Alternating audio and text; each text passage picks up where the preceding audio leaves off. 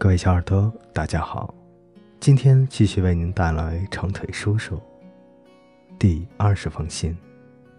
亲爱的长腿叔叔，您真好，能到农庄去，我实在太高兴了，因为我这辈子还没有去过农庄，而且我也恨死了要回约翰格里尔孤儿院去洗一整个夏天的盘子，请原谅匆匆执笔。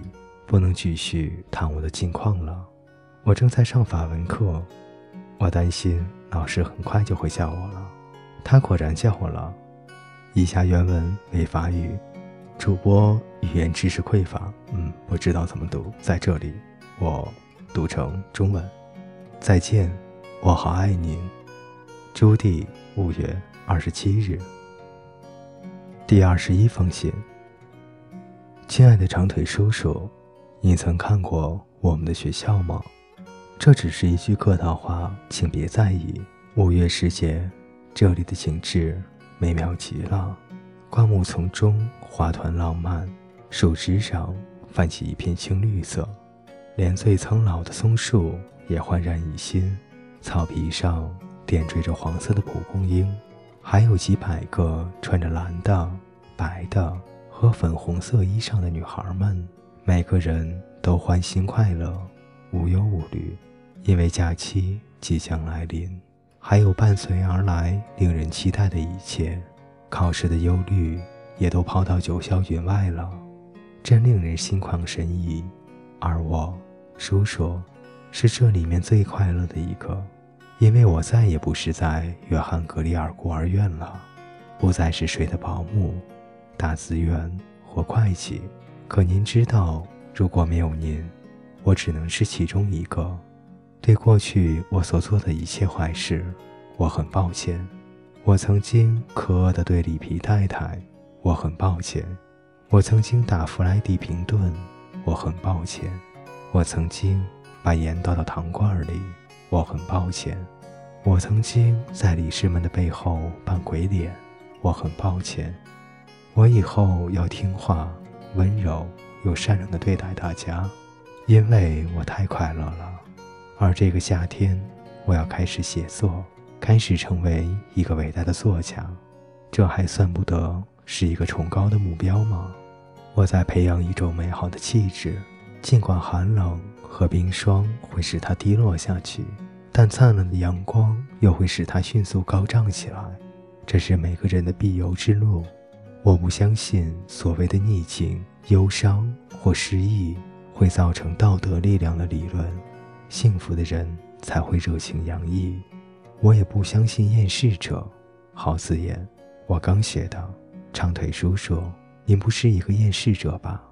我一开始就告诉您学校的风景。我希望您能捎来参观一下。我可以陪您到处走走，告诉您，亲爱的叔叔。那是图书馆，这是煤气厂。您左手边的哥特式建筑是体育馆，而它旁边都铎式建筑是新的医院。我很会带人参观哦。过去在约翰格里尔孤儿院，我常常带人参观。今天还领人走了一整天，真的不便您，而且是一位男士，这真是一个不同寻常的经历。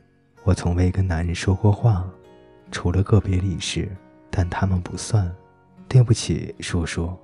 当我那样谈理事们的时候，并不是要故意冒犯您。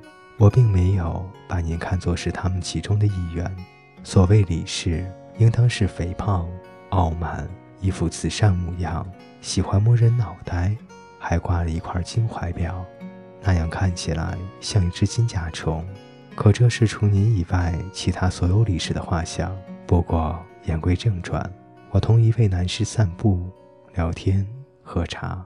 他是个很了不起的人物——茱莉亚家族的维杰平顿先生。简单来说，是他叔叔；详细来说，我应该告诉您，他的身材和您一样高。他到城里来办事，顺便来学校里看看侄女。他是茱莉亚爸爸最小的弟弟，但茱莉亚和他并不亲密。好像在他孩童时代，他看了他一眼，没有太多的好感，就不再关注他了。无论如何，他来了，端坐在接待室里，帽子、手杖、手套放在一边。莎莉和茱莉亚第七节是朗读课，不能缺席，所以茱莉亚冲进我的房间，求我陪她四处走走。等她上完第七堂课，再领她去找她。出于礼貌，我勉强答应了，因为我对平莱顿家族没有太大好感。不过，他是一个温文尔雅、感情丰富的人，一点也不像平莱顿家族的人。我们度过了一段美好时光。从那时起，我就渴望有个叔叔。您来做我的叔叔好吗？我觉得叔叔比祖母还好。平莱顿先生让我想起您，叔叔，像二十年前的您。您瞧，我对您多熟悉。尽管我们还没有见面，他高高瘦瘦，皮肤黝黑，轮廓很深。虽然没有开怀大笑，十八岁翘一咧。就能让你觉得舒服。尽管认识不久，却一见如故。我们走遍了中央广场到游乐场的每个角落。他说走累了，提议我们去学校的小吃店。小吃店不远，就在校门外的小路旁。我说该喊茱莉亚和莎莉一起去。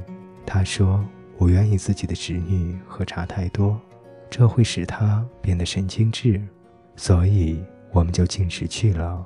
坐在走廊上一张雅致的小桌子旁边用茶，蛋糕、冰淇淋和饼干。因为是月底了，大家的零用钱也都快花光了，店里正好没有人。我们玩得很开心。可一回学校，他就得去赶火车，只匆匆见了茱莉亚一面。茱莉亚对于我把他带出去很恼火，看来他是一位非比寻常的、富有又值得人家羡慕的叔叔。知道了，他很富有，这让我感觉好过了一些。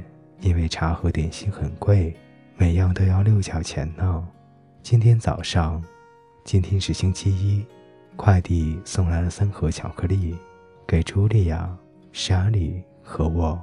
你觉得如何？一个男人送来了巧克力，我开始觉得自己像个女孩子，而不是个孤儿。我希望您哪天来吃点茶点。让我看看喜不喜欢您。可是如果我不喜欢，那岂不是太糟糕了？不过我相信自己应该要喜欢您的。好了，向您致意，我永远不会忘记您。朱迪，五月三十号。